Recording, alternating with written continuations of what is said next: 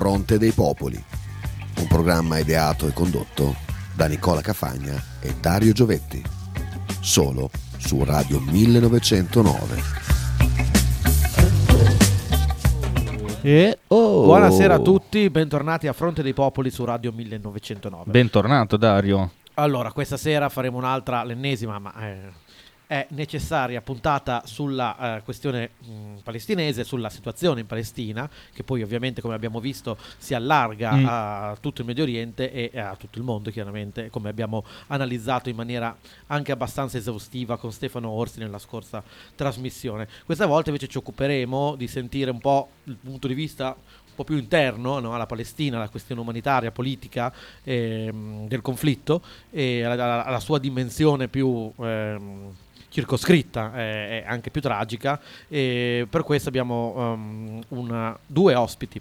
Eh, La prima sarà la nostra Cecilia Parodi, mh, scrittrice e osservatrice di, eh, da un punto di vista privilegiato no, della questione, è stata anche a Gaza da poco. Beh, è stata anche, penso, la nostra scerpa per quello che riguarda Eh, certo, la situazione ehm, in presa diretta. principale in punto di riferimento esatto. corrispondente. eh, abbiamo eh, fatto anche una storica intervista a Cecilia con Mary Calvelli, attivista eh, sempre presente a Gaza, e eravamo in collegamento proprio, e lei- Cecilia e Mary erano in collegamento proprio da Gaza. E ricordiamo a tutti che anche prima del 7 ottobre, negli ultimi, da quando Gaza è stata liberata diciamo, dalle truppe israeliane, è, è praticamente impenetrabile dall'esterno. E invece Cecilia è riuscita a entrarci.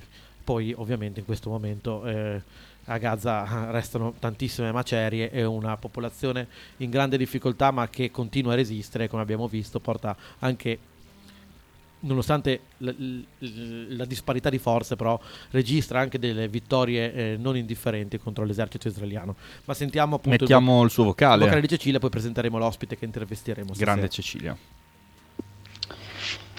Buonasera ragazzi, Eh, mi rendo conto che è un po' paradossale che non ci siamo più sentiti proprio dall'inizio di, di questo massacro, nonostante la lunga collaborazione in favore del popolo palestinese. Chiaramente io sono stata travolta dagli eventi, soprattutto a livello emotivo.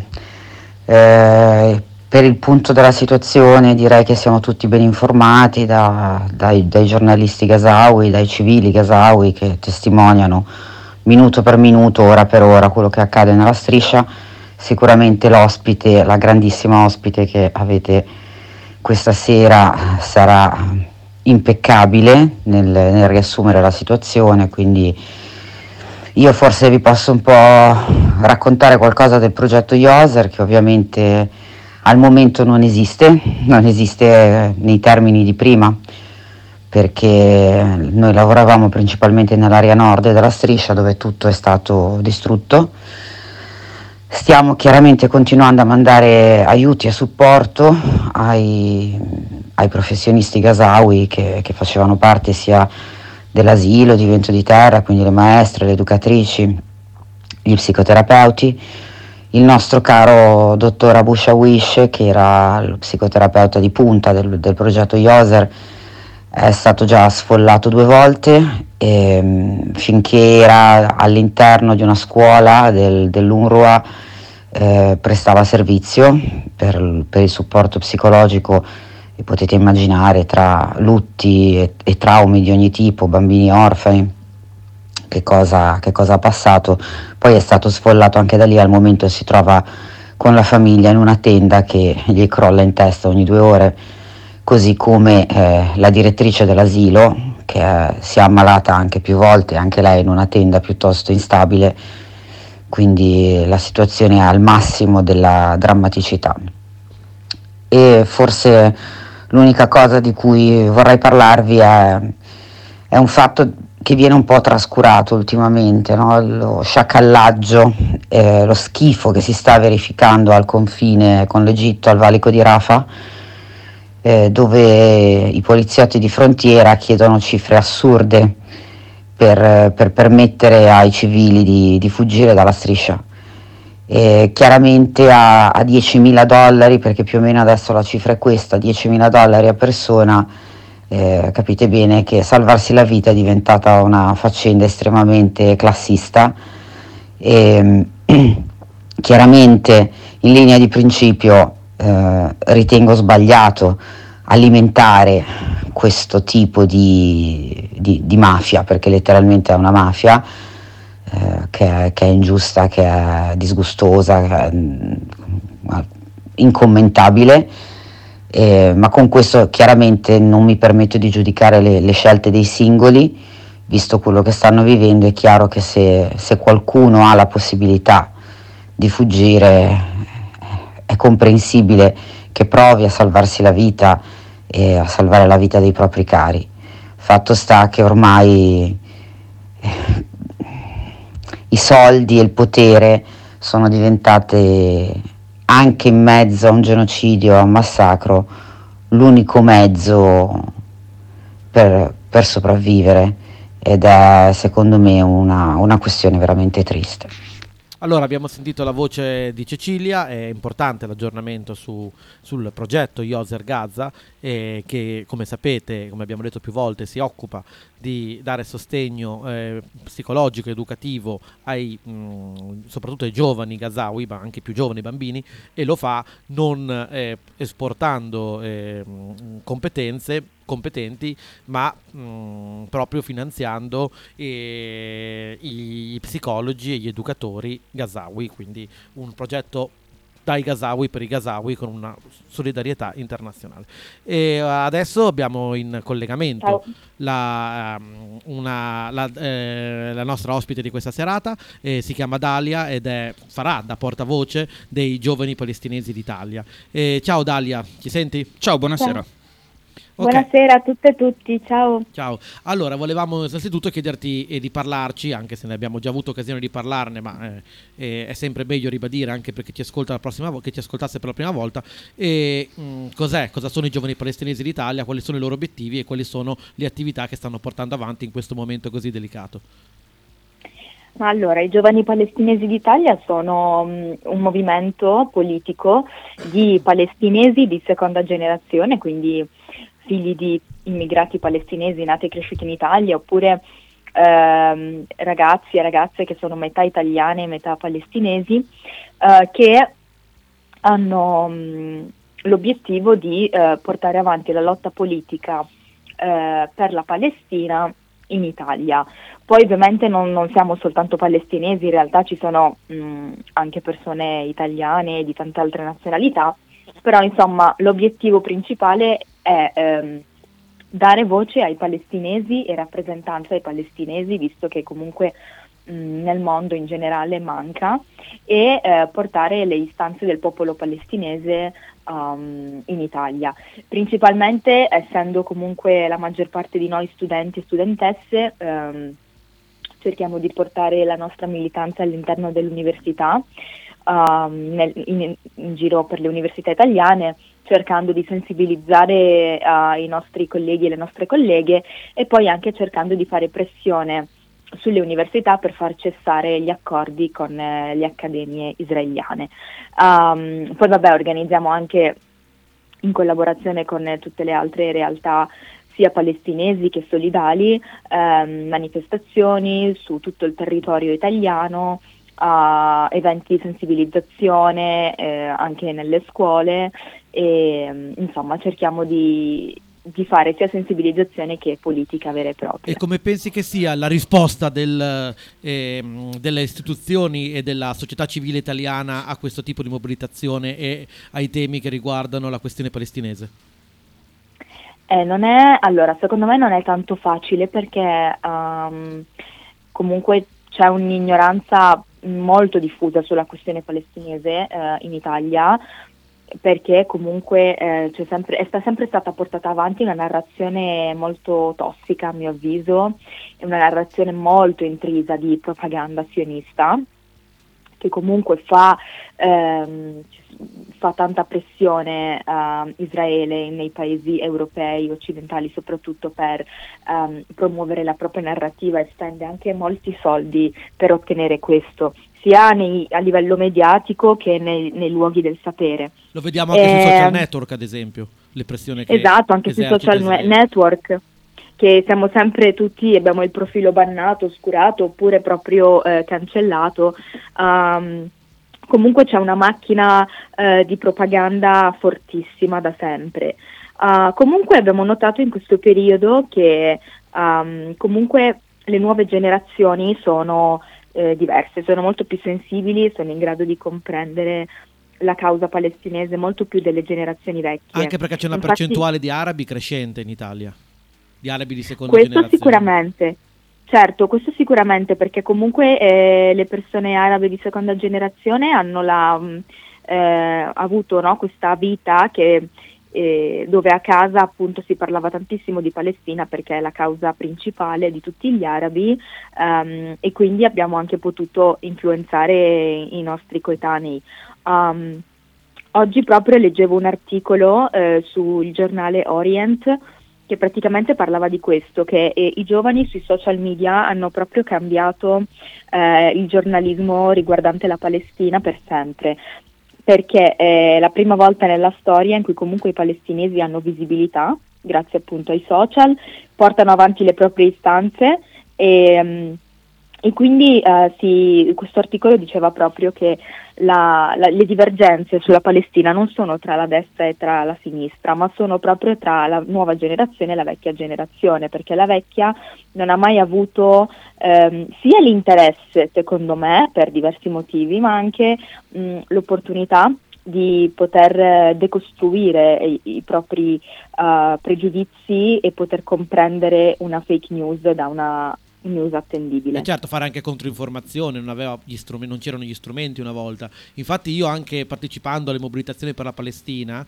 mi sono reso conto che mentre una volta quando eravamo eh, piccoli noi, non so, io sono dell'87, perciò metti nel, negli anni 2003 quando ci fu anche la mobilitazione contro la guerra in Iraq sì, e al tempo comunque la questione palestinese era abbastanza centrale eh, perché comunque si parlava di più di Medio Oriente, alle manifestazioni per la Palestina vedevamo spesso in prima fila cartelli della sinistra italiana eh, che volevano volevano un po' mettere il cappello sulla mobilitazione senza però avere neanche ben chiaro, senza che ci fosse un vero spirito identitario. Ora le manifestazioni vedo molti più ragazzi arabi di seconda generazione o italiani che comunque ovviamente simpatizzano e condividono la lotta, ma anche molto più ehm, eh, sempre consapevoli e ehm, che, eh, che, portano in testa simboli che sono proprio quelli riconoscibili della resistenza palestinese. E dunque c'è anche una maggiore coscienza e anche un maggiore sentimento di continuità, magari con i gruppi che operano all'interno di, eh, della Cisgiordania o di Gaza.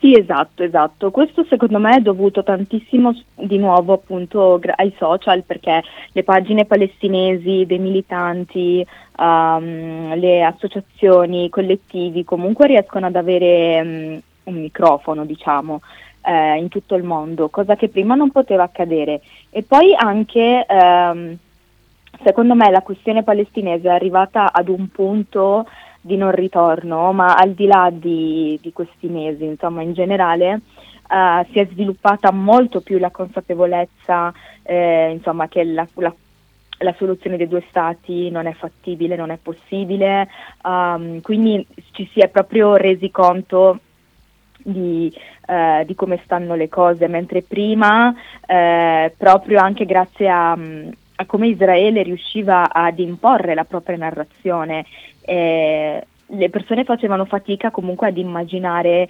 ehm, una soluzione che non includesse anche Israele eh, e comunque si è sempre fatto fatica anche a eh, eh, descrivere ecco, Israele come eh, uno Stato nato sulla pulizia etnica e sul genocidio dei palestinesi.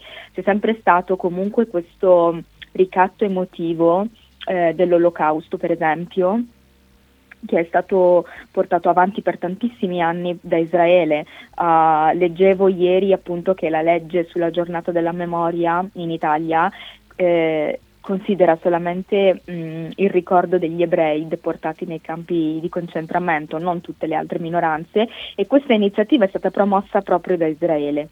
Ehm, quindi appunto Israele che strumentalizza, l'abbiamo anche visto nella Corte internazionale di giustizia, che hanno continuato a parlare dell'olocausto, che il 7 ottobre Israele ha vissuto un nuovo olocausto, insomma c'è sempre questa strumentalizzazione dell'olocausto che ha sempre eh, fatto leva sul senso di colpa. Ecco, a proposito di Corte Penale di Giustizia, vogliamo parlare di quello che ha fatto l'Arabia Saudita, visto che ho letto oggi che lo citavi in un post su Facebook, dunque cosa succede domani? Allora, L'Arabia sì, Saudita, non ovviamente domani. il Sudafrica, volevo dire chiaramente. Allora, dopodomani sì, la Corte Dopodomani. Internazionale di... Sì, ehm, E lei l'ospite lo decide lei quando succede. Prego. Cosa? No, dicevo che non bisogna contraddire l'ospite.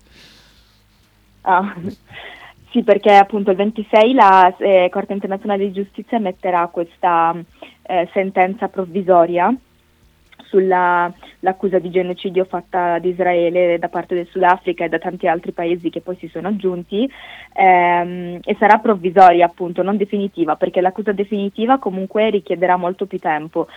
Questa provvisoria è stata chiesta proprio dal Sudafrica perché comunque la situazione è talmente grave che c'è bisogno comunque di fare qualcosa nell'immediato.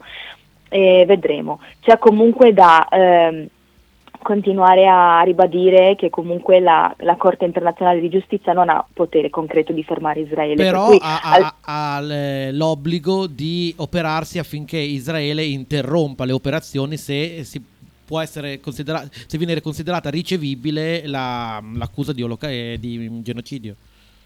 sì, nel senso Può che può esercitare mettere per- pressioni.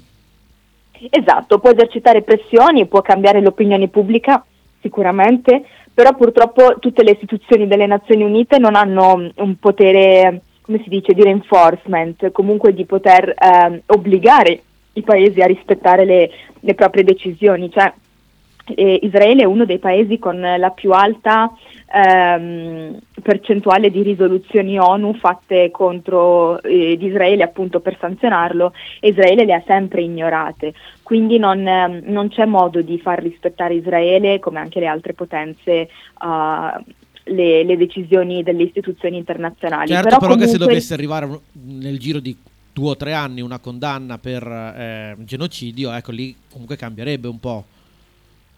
Certo, certo, ma infatti molto- questo evento è molto importante perché eh, mh, comunque è indicativo. Anche il fatto che sia stato proprio il Sudafrica e comunque ad appoggiarlo tu- sono tutti i paesi del sud globale, mh, non c'è neanche un paese occidentale ad aver portato avanti questa causa.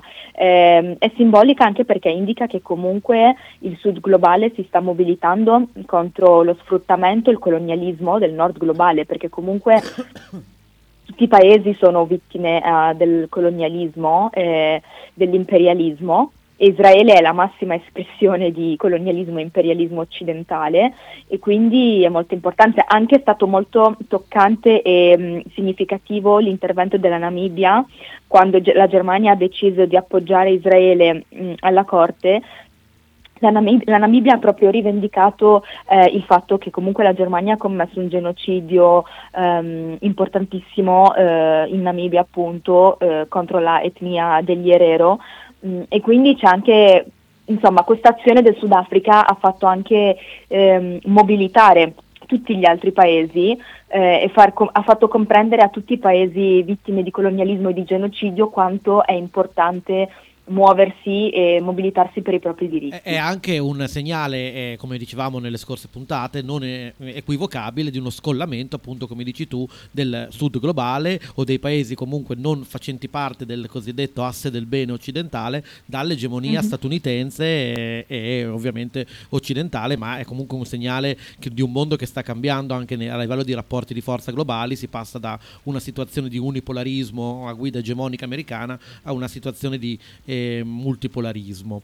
E volevo farti anche un'altra domanda riguardo, tornando un po' più lo- sullo specifico sulla Palestina, riguardo a quello che è l'atteggiamento della ehm, cosiddetta autorità nazionale palestinese. Ho visto dai comunicati dei giovani palestinesi d'Italia che c'è una forte polemica, una forte opposizione all'autorità nazionale palestinese. Questo secondo me è la differenza tra i gruppi della resistenza palestinese e eh, la cosiddetta autorità nazionale palestinese è una differenza che non arriva molto all'opinione pubblica italiana eh, ed è spesso fraintendibile. Tu puoi spiegarci perché c'è questa ostilità nei confronti dell'autorità nazionale palestinese?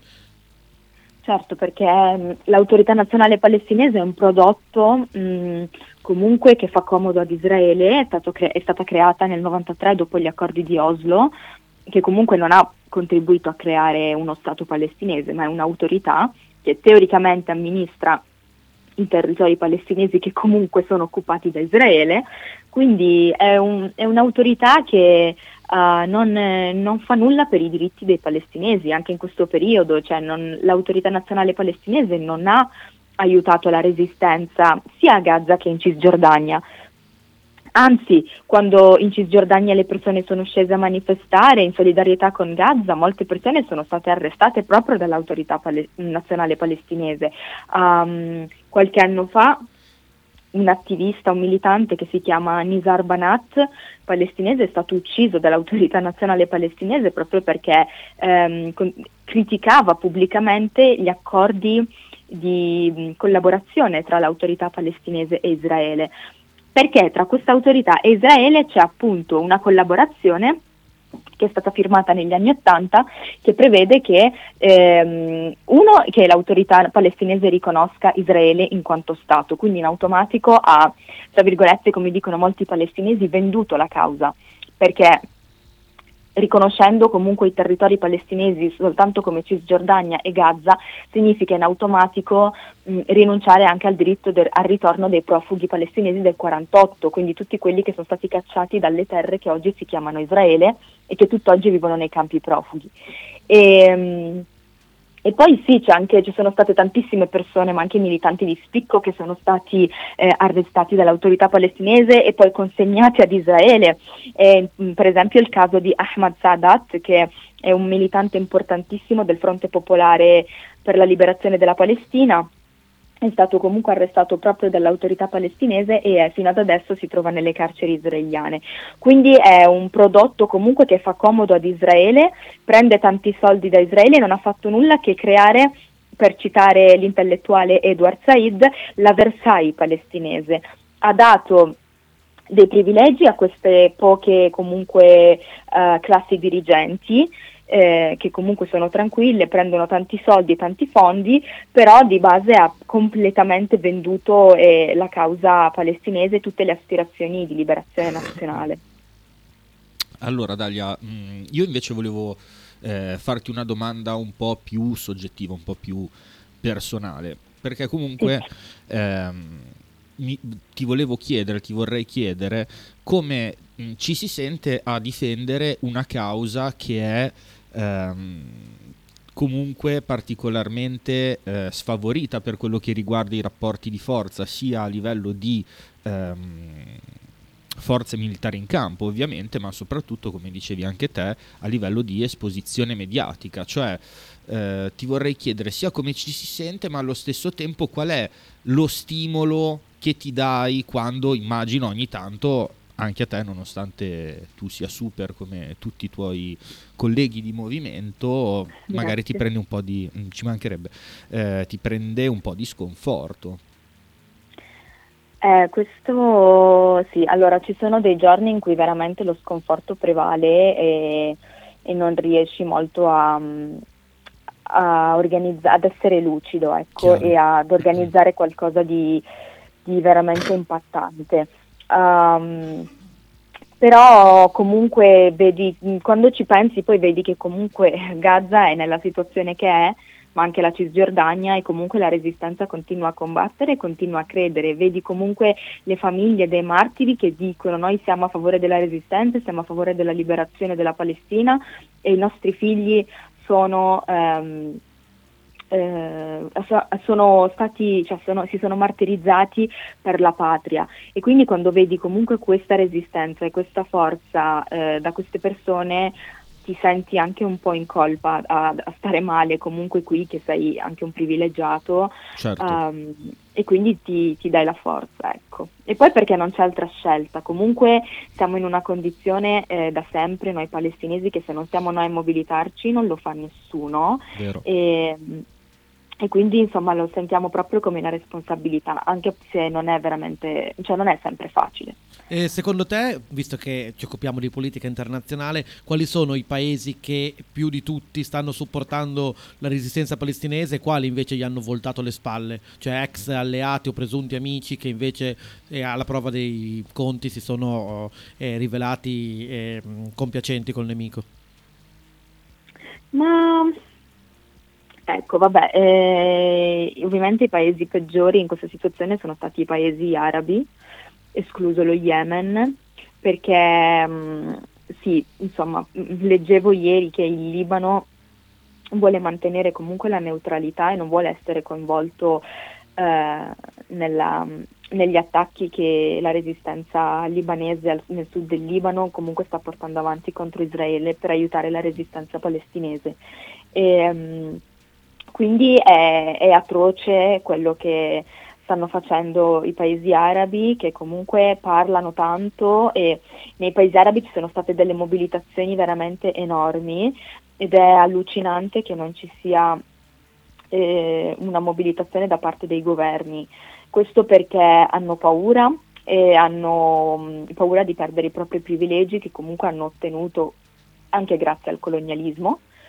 Cioè, banalmente l'Arabia Saudita è stata creata dagli, dai britannici, ecco come è stato. Sì, esatto, certo. infatti come l'Islam wahhabita, eh, fondamentalista, quello che viene chiamato fondamentalista, è sempre stato usato un po' come un proxy delle potenze occidentali e dello stesso Israele in Medio Oriente. Ma certo, certo.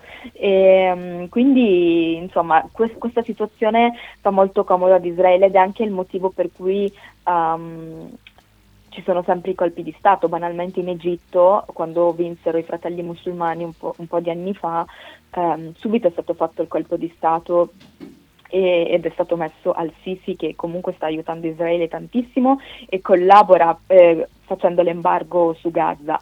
Um, e questo è stato fatto proprio apposta perché l'Egitto per esempio è un paese molto importante per Israele e per i suoi alleati occidentali e c'è proprio bisogno che l'Egitto faccia questo e i fratelli musulmani non avrebbero mai collaborato con Israele. Però la fratellanza musulmana ha un filo diretto con la Turchia e il Qatar che anche Turchia e Qatar non si stanno rivelando poi così tanto solidali con la resistenza palestinese. Certo, certo, sì, sì, però queste, queste, forze, perché anche Hamas comunque ha dei rapporti magari con la Turchia, eccetera, però non significa che sono dipendenti da questi paesi, semplicemente eh, mh, la resistenza palestinese cerca di, ecco, quello che ci ha colpito Hamas in questo ha periodo... Un ha un po' allentato i legami con la Turchia per rafforzare quelli con l'Iran, forse, con l'asse della esatto, resistenza esatto. sciita. Esatto, infatti ehm, comunque la resistenza palestinese sa che le contraddizioni geopolitiche mondiali sono troppo eno- eh, grandi ed evidenti e, e quindi mm, cerca di, secondo me intelligentemente, di sfruttare tutte queste contraddizioni, cioè di prendere tutto quello che può essere utile da chiunque. E, um, comunque sì, eh, la, il comportamento dei paesi arabi è veramente allucinante.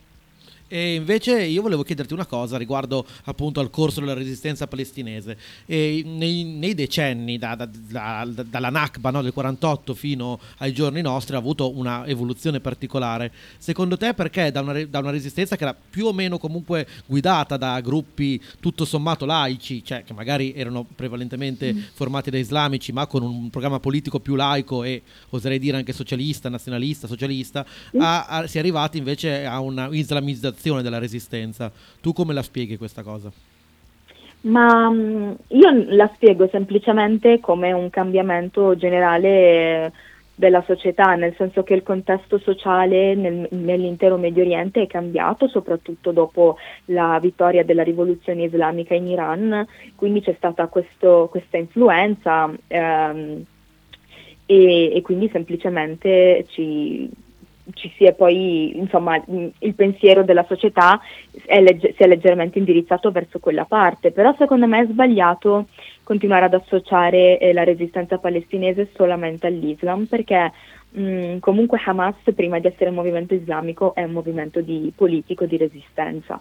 E, mh, e comunque uh, è nato anche, cioè adesso parliamo di Hamas, ma si può applicare anche a qualsiasi altro movimento, è nato in un contesto in cui la società la pensa in questo modo. Hamas comunque è figlia della società e, e la religione in un contesto come Gaza serve, serve perché la fede in Dio è proprio quella che sta aiutando il popolo palestinese a credere in qualcosa, a credere in un futuro migliore.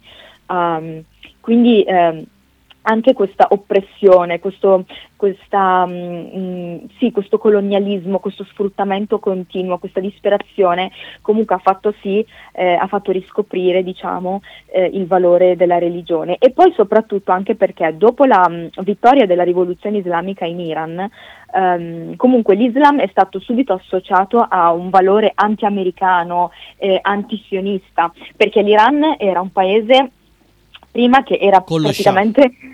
Sì, era tra virgolette, passatemi il termine, il bordello degli Stati Uniti, era il primo alleato di Israele e, del- e degli Stati Uniti E in- anche in del- de- delle potenze coloniali europee come l'Inghilterra e la Francia, tant'è che il colpo di Stato contro Mossadegh fu poi sponsorizzato da più le potenze europee che da quelle americane forse.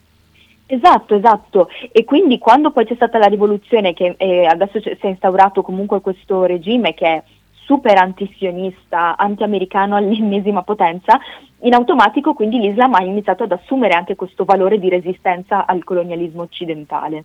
Infatti eh, eh, l'Iran guida quella che eh, viene chiamata appunto asse della resistenza e che mh, è passata dal comprendere per lo più formazioni di ispirazione sciita e alawita, ma adesso ha, raccolto attorno a sé anche molte formazioni di ehm, ispirazione sunnita come appunto Hamas ed è la dimostrazione che si stia creando un asse attorno alla, alla figura geopolitica dell'Iran e che e ci sia stato un, un disincanto nei confronti di tutte quelle ehm, petromonarchie arabe o regimi arabi che non sono stati all'altezza e che alla fine, de- alla prova dei fatti, si sono, ehm, sono risultate colluse con, eh, con Israele. Esatto, esatto. Eh, va bene, allora direi che l'intervista. Ma può- de che? Oh, io c'avevo ancora Ah, delle ok, domande. scusami. Eh, eh, scu- Scusami che Dario ogni tanto straborda. Eh, no, no, che non, non volevo sovraccaricare il nostro ospite. Di, di, di. No, io invece non faccio complimenti, Dalia. Non so se sei stanca, vuoi che la smettiamo? No, no, no, va Ok. benissimo. Quello che ti volevo chiedere io invece era per quello che riguarda invece le, mh, le realtà, mh, le realtà eh, di strada, no? le realtà della società civile che sono presenti in Italia. Qualcuna per quello che riguarda la questione palestinese si è rivelata più vicina di altre o comunque merita eh, di essere menzionata dal 7 di ottobre in poi? Scusami, non ho tanto capito la domanda. Realtà italiane? Sì, cioè dei movimenti italiani extra lotta per la Palestina, ovviamente, che comunque hanno manifestato Sì. la loro vicinanza alla causa palestinese. Sì, ma mm, allora io, ehm, poi magari ce ne sono stati altri, eh, a me viene in mente Potere al Popolo, Ok. Ehm, Potere al Popolo ha fatto proprio un bel lavoro. Noi ovviamente siamo, purtroppo noi palestinesi siamo, diffidenti di tutti, non, non- non ci fidiamo e quindi abbiamo sempre avuto paura anche proprio di queste realtà compagne di sinistra che, che potessero sempre fare, cioè deluderci, perché purtroppo i movimenti che ci hanno delusi sono stati tantissimi. certo. E mm, invece il potere al popolo ha dimostrato veramente di essere ehm, sempre sul pezzo, poi siamo stati anche tanto in contatto con il potere al popolo nazionale e quindi ci siamo anche confrontati spesso, hanno sempre voluto confrontarsi e chiedere prima di uscire pubblicamente con qualche dichiarazione, Ehm, ci sono informati tantissimo e quindi sono stati dei- degli ottimi alleati. Bene, mi fa, mi fa molto piacere. E, mm, cioè, mi fa piacere perché comunque, ehm, per quanto io non sia un votante di potere al popolo, riconosco che per quello che riguarda le, le cause, soprattutto le, le cause perse, che sono quelle a cui anch'io mi affeziono tantissimo, potere al popolo c'è sempre, e penso Vero. che gliene vada, gliene vada dato merito e, e atto. Per quello che eh, riguarda invece mh, la nostra dimensione, ma questa è una considerazione mia, se vuoi aggiungere qualcosa, noi siamo una radio particolarmente, mh, cioè siamo nati attorno allo stadio di Bologna, non ti dico che siamo calciocentrici, ma siamo nati da, da quell'ambiente, no? E mh, quello che noto è che purtroppo mi dispiace che mentre in, in diversi stadi europei c'è una- un forte schieramento a favore della causa palestinese, tutti hanno visto eh, le diverse coreografie che hanno fatto i tifosi del Celtic, ma anche ehm, i tifosi dell'Olympique Marsiglia, nonostante io non li sopporti, e invece in Italia io colgo una, una grande mancanza per quello che riguarda il supporto di, mh, di, una popolazione che comunque è oppressa dal sistema internazionale che comunque mh, cambiando le proporzioni un po' l'oppressione che ehm, questo, questa asimmetria dei rapporti di forza che viene criticata quando invece si parla di repressione all'interno delle curve. Io credo che sia un filo rosso che non è stato colto, che cioè io certo. me, ne, me, ne, certo. rammarico personalmente. Anche perché appunto se guardiamo anche all'estero alcune curve, eh, tipo mh, viene in mente quella del Celtic, ma anche altre curve appunto come dicevi tu del Marsiglia eccetera, hanno, hanno fatto la cassa di risonanza della questione palestinese in un momento in cui le federazioni sportive eh, si rifiutavano di prendere posizione come invece avevano fatto molto, eh, con molta eh, leggerezza quando si è trattato di appoggiare l'Ucraina Vero. contro la Russia. Vero. E, um, un'altra cosa che appunto volevo dire, eh, collegandoci al calcio, eh, visto che ne stiamo parlando, oggi la, due buone notizie, sia la Palestina che la Siria si sono qualificate agli ottavi di Coppa d'Asia. E la Palestina, per la Palestina è un risultato storico perché è la prima volta. Ma credo che anche la Siria, infatti non so se hai visto la commozione del traduttore di Hector Cooper che fa... Alla Siria io credo che forse non sia la prima volta, ma magari sì. Comunque è una risposta secondo me molto forte da parte degli sportivi, eh, sia palestinesi che siriani, perché ricordiamo che anche la Siria è in, uh, in, in guerra, ancora formalmente in guerra con Israele per le alture sì, del Golan occupate perché Israele tra l'altro, ecco allora, visto che continuiamo con l'intervista, volevo parlare anche di questa cosa, e, ehm, visto che mh, spesso noi finiamo per dare per scontate certe cose, ma invece non è così, la gente magari non capisce bene qual è la gravità della situazione e quanto Israele stia di fatto eh, calpestando il diritto internazionale. Quali sono i territori che ora Israele occupa illegalmente? Li puoi dire tu, Dalia? Sì, eh, sì, occupa il Golan siriano, occupa dei territori anche al confine col Libano, per esempio le fattorie di Sheba, occupa la Cisgiordania, occupa la striscia di Gaza, poi la Cisgiordania continuano comunque a costruire delle colonie ma ogni giorno ne costruiscono di nuove, è una cosa comunque allucinante. E, e, e costruendo Quando... colonie accerchiano interi villaggi che restano senza l'accesso all'acqua potabile e, a cui certo. vengono negati alcuni dei diritti fondamentali come quello all'istruzione, alla casa, alla, a un nutrimento infantile, all'alimentazione infantile e la cosa eh, più eh, paradossale e macabra è che questi eh, arabi vengono poi riconosciuti come cittadini israeliani israeliani ma senza diritti. esatto, Israele. esatto, è proprio così. Ma in Cisgiordania non vengono neanche riconosciuti come, come cittadini, quindi proprio um, è una cosa eh, ingiusta, ma contro ogni immaginazione, di una vi- violenza in, in, inimmaginabile perché io sono andata in Palestina quest'estate ed è proprio io ho notato, allont- cioè non ci sono tornata per un po' di tempo e ho notato proprio questa cosa che anche a livello psicologico la gente sta male, cioè si sente stretta, si sente chiusa, non ci sono più spazi vitali proprio, cioè sono sempre circondato dai coloni e qua non puoi andare perché hai dei coloni e dall'altra parte non puoi andare perché ci sono i coloni e qua c'è il checkpoint. Cioè mh, mm, non, non, se ne può più proprio, non c'è spazio per, per i giovani. vivibile la vita, spazio. esatto. E anche comunque per gli israeliani in certi territori di Israele non è, comunque la vita non è facilissima, è super militarizzata e anche per i giovani israeliani eh, diventa quasi impossibile avere una vita normale perché vivono in un paese perennemente in guerra e subiscono anche una, un, un indottrinamento che li porta a un fondamentalismo eh, guerrafondaio. Certo, Penso però... nuove generazioni me... di israeliani. Sì, secondo me però ecco, c'è, c'è, anche il libero arbitrio, nel senso io non, voglio, non, non mi piace dipingere sempre gli, cioè, gli israeliani come delle vittime della propaganda perché comunque Israele è un paese dove le persone non, cioè, hanno delle condizioni di vita eh, insomma si, si, sta bene, ecco, non è che ci siano problemi eh. di povertà, eccetera. No, certo, e quindi, problemi di, mate- di militarizzazione delle due.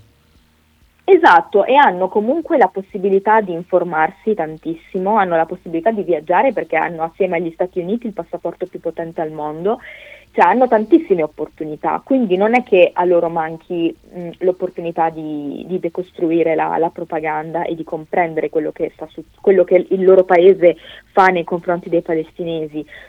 E quindi spesso è una scelta, ce ne sono alcuni che lo hanno capito e se ne sono andati, per esempio Ilan Pappé, uh, che ha proprio rifiutato la cittadinanza e è andato via da Israele, però ecco... Mm, Alcuni che rifiutano me... il servizio militare obbligatorio e vengono incarcerati certo. per questo.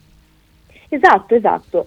Però secondo me, ecco, purtroppo questi sono una minoranza, certo, nel senso che la maggior parte accetta comunque in modo acritico tutto e, questo. E invece qual è la situazione degli arabi che vivono in Israele? Parlo tipo degli arabi che vivono a Gerusalemme eh, occupata sì. o a Tel Aviv o negli altri territori eh, israeliani. Sì, allora questi palestinesi del 48, noi li chiamiamo così, praticamente perché li chiamiamo così perché nel 48 appunto sono rimasti nelle loro terre e non sono scappati. E, mm, e loro anche vivono una repressione enorme perché non possono esprimersi, vengono perennemente arrestati. Comunque ci ricordiamo anche nel 2021 quello che è successo nel quartiere di Sheikh Jarrah, che è un quartiere a Gerusalemme dove si volevano deportare le famiglie palestinesi mm, che vivevano lì per far abitare questo quartiere da dei coloni. E, mm, e quindi Gerusalemme è una città comunque molto difficile. Io ci sono andata appunto quest'estate ed è piena di di israeliani che occupano case palestinesi, proprio lo vedi perché loro per, per, farti, per dimostrarti che ce l'hanno fatta conquistare la casa ci mettono 3-4 bandiere fuori. Così... Poi marce di estremisti di destra eh, che circolano sì, per le sì, città sì. impuniti. E, e, sì, sì, i coloni sono di estrema porcate. destra. Esatto, esatto, uccidono bambini se li vedono per strada, poi sono proprio impuniti, quindi eh, è molto tosta. Nei, nelle città israeliane proprio eh, c'è una repressione diversa perché non puoi proprio parlare, nel senso che mh, mm, vabbè, ovviamente se fai militanza è carcere di default e conseguenze. Anche Però gli ebrei ortodossi anche... vengono repressi duramente a Gerusalemme, quelli che si oppongono al sionismo. Ah, quelli che si oppongono al sionismo, certo, quelli fanno una vita anche molto difficile perché comunque sono un peso per Israele e Israele non sa come fare. Ecco, un po' combattuto perché da un lato ha bisogno di aumentare il numero dei propri cittadini, dall'altro lato eh, Israele ha bisogno di, di persone comunque ma, ma infatti ultimamente sta elargendo passaporti con una certa mh, mm, leggerezza a eh, cittadini del, dell'est Europa che non hanno proprio chiare origini ebraiche ma eh, si vede che Israele è un po' in crisi demografica. Certo certo sì sì ma Israele ha sempre fatto tante leggi per aumentare il proprio numero eh, da sempre, quindi ha anche accettato persone che magari sono di discendenza ebraica da tantissime generazioni. Sembra che interessi eh. più a, eh, aumentare la popolazione non araba, perché gli arabi eh, si riproducono più facilmente e a un certo punto Israele potrebbe diventare quasi a maggioranza araba nel, nei decenni. Ma esatto, anche perché eh, cioè, Israele ha bisogno di ghettizzare i palestinesi a Gaza e in Cisgiordania e ha bisogno anche di non far ritornare i profughi del 48 che si trovano in Siria, in Libano, in Giordania, proprio per questo, perché comunque eh, siamo a quattro generazioni di palestinesi, eh, di rifugiati, quindi sono tantissimi i palestinesi. E e, e sarebbe veramente eh, un casino, cioè Israele non, non, potrebbe più esistere se rispettasse insomma, tutti i diritti dei palestinesi, è per questo che non lo fa. Cioè, che comunque è un altro lato positivo della causa palestinese. Esatto. Detto ciò, Ma infatti fare figli è resistenza, nel senso che leggevo anche un articolo che parlava di questo perché a casa ci sono cioè le famiglie fanno tanti figli, no? Sì. E, e, l'obiettivo è proprio questo, perché in Palestina fare figli è un atto di resistenza. Noi continuiamo a fare figli perché non vogliamo estinguerci, non vogliamo darla vinta, non vogliamo ehm, elimin- cance- eh, darla vinta ad Israele che vuole comunque cancellare il nostro popolo e la nostra sì. esistenza.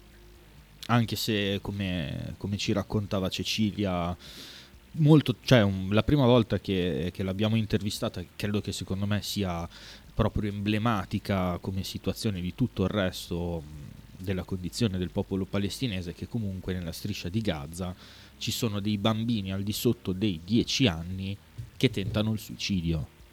Cioè sono così disperati a neanche 10 anni da non volere più vivere. Però la, la, la, tra la popolazione gazawi quello che ci, hanno sempre detto è pref- considerata preferibile la morte che la sottomissione al, eh, all'invasore e quindi anche per questo che la resistenza palestinese è così determinata e così forte, nonostante la disparità certo. di mezzi. E, esatto, esatto e penso che sia ehm, ciò che auguriamo finisca presto questa disparità di mezzi, Al- almeno, almeno che questo conflitto sia, eh, sia giocato alla pari. E mh, come ultima domanda, eh, che ovviamente, ehm, ovviamente immaginifica, però mi interessa la tua risposta, cosa chiederesti tu per mh, rapacificare mi sembra troppo, però diciamo per stabilizzare questo territorio martoriato che Quale sarebbe un punto di inizio, non Esatto. tanto di arrivo, però cosa si potrebbe fare di pratico per eh, innanzitutto fermare questo massacro Esatto. e cominciare a eh, mh, poter trovare una soluzione che vada oltre la guerra? Ma eh, l'unica soluzione è quella di ehm, rispettare tutte le risoluzioni ONU che sono state fatte contro Israele e eh, rispettare tutti i diritti dei palestinesi. Poi si può parlare di soluzioni, però finché ci sono i campi profughi, sia interni alla Palestina che fuori, e non si permette ai profughi appunto di ritornare nelle proprie terre, quelle che adesso si chiamano Israele. E, mm, e quindi non si smantella il rapporto di forza che c'è tra gli israeliani e i palestinesi, non si può parlare di soluzioni. Per poter parlare di soluzioni bisogna eh, smantellare tutte le ingiustizie, ehm, per esempio permettere ai palestinesi di avere accesso alle risorse idriche eh, e alle risorse naturali tanto quanto gli israeliani, il diritto li- a avere la libertà di movimento, quindi insomma eliminare il potere che Israele ha sulle vite dei palestinesi. Dopodiché si può parlare di soluzioni, ma finché comunque c'è una disparità di posizionamento e di potere, c'è un oppresso e un oppressore, non si può riappacificare nulla, è, tut- è mera retorica, è mera retorica la questione dei due stati, è retorica la pace e tutto, non esiste una pace senza giustizia e, e una pace sotto il colonialismo di insediamento, non può esistere. Beh, Chiaro sei stata chiarissima. assolutamente limpido e condivisibile. Allora Dalia, questa, mh, questa puntata ormai si sta avviando alla fine, quindi io ti, mh, allora, ti faccio i complimenti miei, ma anche di Sighi, che è un altro padre fondatore della radio, per la lucidità con la quale ti sei espressa, nonostante tu sia parte in causa. Ah, grazie mille, grazie. Te la, cioè, te la meriti, te la sei guadagnata. E mh, come con ogni, anzi, a differenza di tutti gli ospiti di fronte dei popoli, a cui chiedo di tornare a trovarci telefonicamente eh, durante il corso di questa stagione, dato che i tuoi colleghi sono venuti qua in studio, sentiti Sì. liberissima di sentirti in obbligo a venire ospite live a fronte dei popoli prima della fine di questa stagione. Certo, volentieri, assolutamente. mm, ci Sì, fa- Fino a. Bologna facci sapere che Assolutamente. in, sede Pacchiamo Certo. l'ospite che abbiamo programmato e intervistiamo te senza problemi. Sarà fatto, grazie mille. Ma grazie a te Grazie a te. tantissimo. E un abbraccio e buona serata. Buona serata. Un ciao. abbraccio a voi, buona serata. Ciao. ciao. ciao. Eh, caro Dario, caro Dario, cioè, anche, anche stavolta sei riuscito ad accalappiare un ospite. Dobbiamo, dobbiamo di fare tutto riguardo, i eh. complimenti soprattutto a Cecilia che ci ha eh, raccomandato quest'ospite, ha insistito perché Ah, da allora si è- spiega è stata tutto, si molto, spiega molto, tutto. molto precisa e è sicuramente l'ospite che più di tanti altri poteva in questo momento spiegare la questione e soprattutto portavoce di, di un, di un movimento con cui noi in realtà non abbiamo avuto ancora direttamente a che fare perché i ragazzi del- che sono venuti a trovarci in studio in realtà erano del GEP, Giovani e Palestina. Ah, ah, sì, eh, scu- scusate. Credo faccia parte più o meno della stessa realtà, ma eh, ci sono delle differenze logistiche, insomma, con cui, di cui si può di dire entrare che, nel merito. si può dire che sperano comunque nello stesso risultato, Certo, più o meno, ovvio. no? Anche se credo che, come tutte le sigle no, di movimento, li bisticceranno ogni tanto, ma credo che l'obiettivo comune e l'unità di intenti ci sia tutta. Ma poi l'amore non è bello se non è il tigre. No, poi credo che comunque Jepp faccia in qualche parte anche dell'organizzazione Giovani Palestinesi d'Italia, ma qui è un discorso in cui non mi inoltro perché non, non no, no, sono no, no, no. particolarmente competente. Assolutamente. Allora, eh, visto che sta per finire il tempo, vabbè, la pubblicità non ci andiamo. Questa stagione è stata Eh, beh, abolita la perché siamo pubblicità. troppo tardi. Però io volevo. Siamo tardi, poi abbiamo degli ospiti molto comunicativi, quindi è giusto lasciargli spazio, lasciare il loro spazio. Io volevo eh, fare una piccola parentesi che poi magari approfondiamo approfondiremo col prossimo ospite. Se, Volentieri. se è quello che tu. eh, è quello che piace a me e a Sighi, capito Sighi?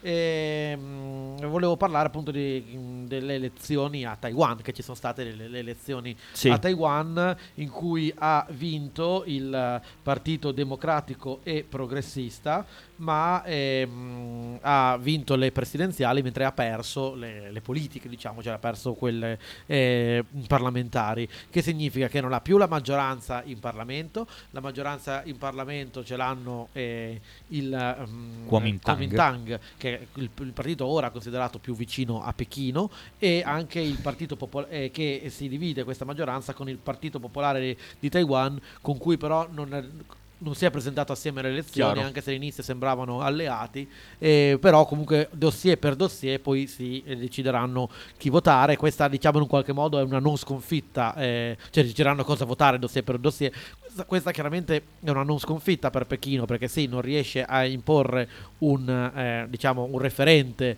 preferibile, cioè il, um, un candidato del Kuomintang come presidente di Taiwan, ma allo stesso tempo riesce a non le, um, concedere al partito più um, propenso verso l'indipendenza da, da Pechino, a uh, non concedergli appunto la um, maggioranza parlamentare e questo in un qualche modo ostruirà la mm, e rallenterà il processo di ehm, eh, eh, scissione, il processo di eh, disaccoppiamento di Taiwan da Pechino, mentre invece Pechino continuerà a insistere per la riunificazione con l'isola e l'opzione militare ancora adesso non è... Ehm, probabile, però sicuramente l'obiettivo chiaro di Pechino è riunificare, riottenere la, ehm, l'unità territoriale entro la, ehm, l'inizio del 2049, eh, che, che, è il centenario, che, centenario, che sarà il centenario della, della, rivoluzione, della nascita della Repubblica Popolare Cinese. Beh, ehm, adesso vediamo, vediamo come affronteremo questo argomento, se lo affrontiamo, se lo affrontiamo con un altro ospite. Intanto io ringrazio come al solito ehm, tutti gli, gli ascoltatori eh, che ci hanno regalato il loro tempo questa sera. Ehm, grazie particolarmente perché ultimamente gli ascoltatori live stanno crescendo e questo mi, mi fa davvero piacere. E, um, ringrazio te Dario, ringrazio Max che ci ha tenuto compagnia, ci ha spammato su Instagram tutto il tempo. Mi raccomando, eh, da domani eh, continuate a seguire i nostri programmi su Radio 1909, Frank e Mark Go to Football, poi abbiamo il padre, il grande padre fondatore Kita con Talking of Nothing assieme a Faber, poi abbiamo, non so se abbiamo il maestro Miki Bettini. E comunque seguiteci, state con noi di Radio 1909, ma soprattutto buonanotte ascoltando Radio 1909.